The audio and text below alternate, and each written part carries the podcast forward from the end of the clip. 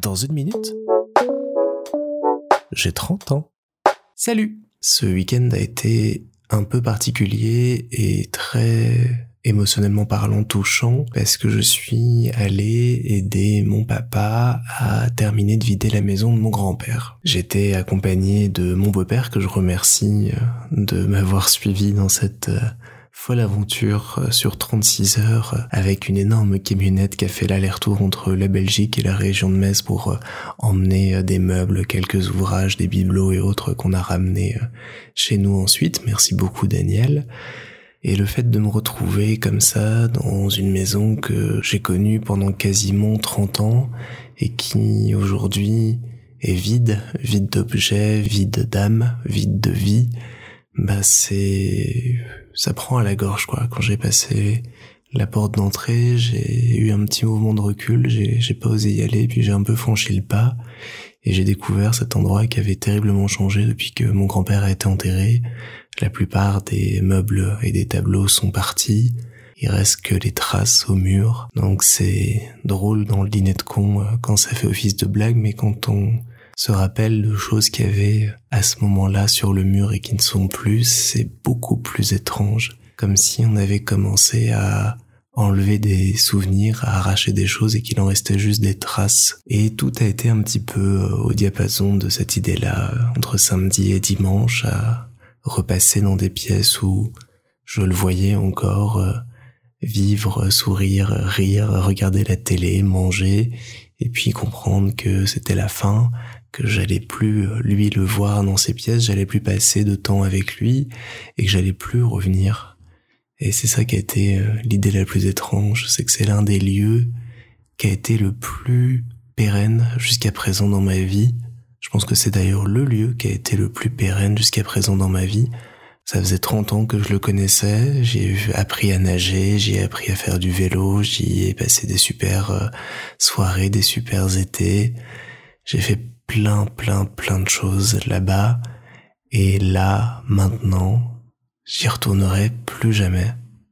C'est terminé, ce lieu fait partie de tous ces endroits dont je vous parlais il y a des mois où euh, on ne revient pas. Et ce lieu en fait partie maintenant et c'est assez, euh, assez triste et extrêmement touchant. Mais bon, je vais pas m'apesantir sur mon sort. Ce qui est fait est fait. On va avancer, on va profiter de la vie, on va garder tous ces souvenirs qui sont là.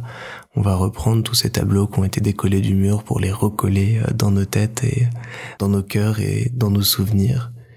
Et ils vont pouvoir vivre euh, là-dedans pour euh, encore des années et des années puis ce qui me fait plaisir, c'est que tous ces objets, ils vont continuer à avoir une vie par la suite. Ils vont euh, aller euh, chez mon papa, chez mon oncle, chez moi, chez des proches de la famille, des amis. Il y a plein de petites choses comme ça qui vont être dispersées, qui vont avoir une nouvelle vie, qui vont emporter ces souvenirs avec eux et que je vais continuer à voir. Et avec eux, je vais continuer à voir mon grand-père.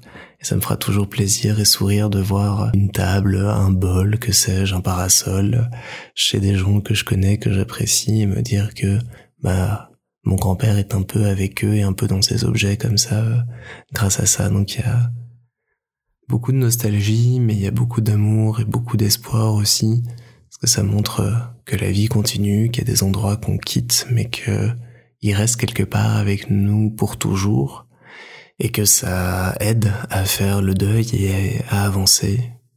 Voilà. N'en reste pas moins que j'ai pris le temps de me balader une dernière fois dans ces pièces, dans ce parc qu'il aimait tant, d'aller me promener près de ce plan d'eau où il se baladait tous les jours, de profiter un peu de cet air qu'il a respiré, de ces endroits qu'il a fréquentés, d'essayer un peu d'attraper des pensées qu'il aurait pu laisser là ou euh, des envies, des rêves, me dire une dernière fois que j'étais bien dans cette maison, de ne pas dormir pour une fois dans la chambre où je dormais habituellement, d'aller dans une autre pièce pour garder les souvenirs que j'avais de la chambre que j'ai connue pendant des années, de ne pas euh, me rendre compte que des choses avaient été enlevées, qu'elles avaient été euh, modifiées pour pouvoir euh, conserver ce souvenir à jamais, et puis emporter un petit peu avec moi de tout ça pour bâtir une vie par la suite, en espérant trouver un jour un endroit qui sera de nouveau l'endroit le plus pérenne pour moi dans la vie et qui sera sans doute euh,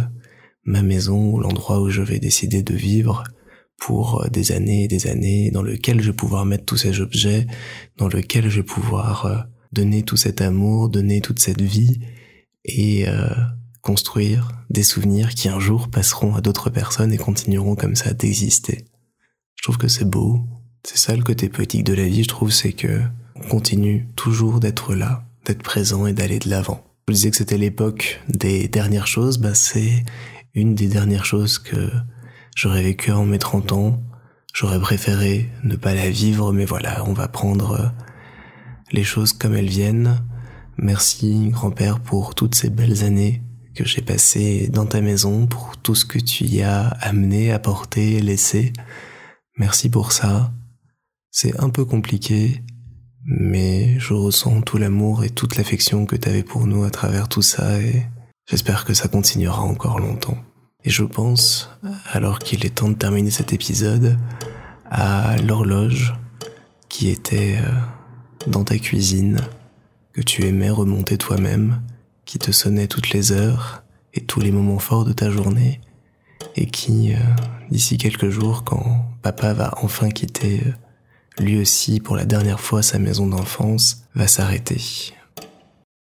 Mais, comme je le disais, rien ne s'arrêtera vraiment, la vie continuera derrière, à son rythme, à un nouveau rythme.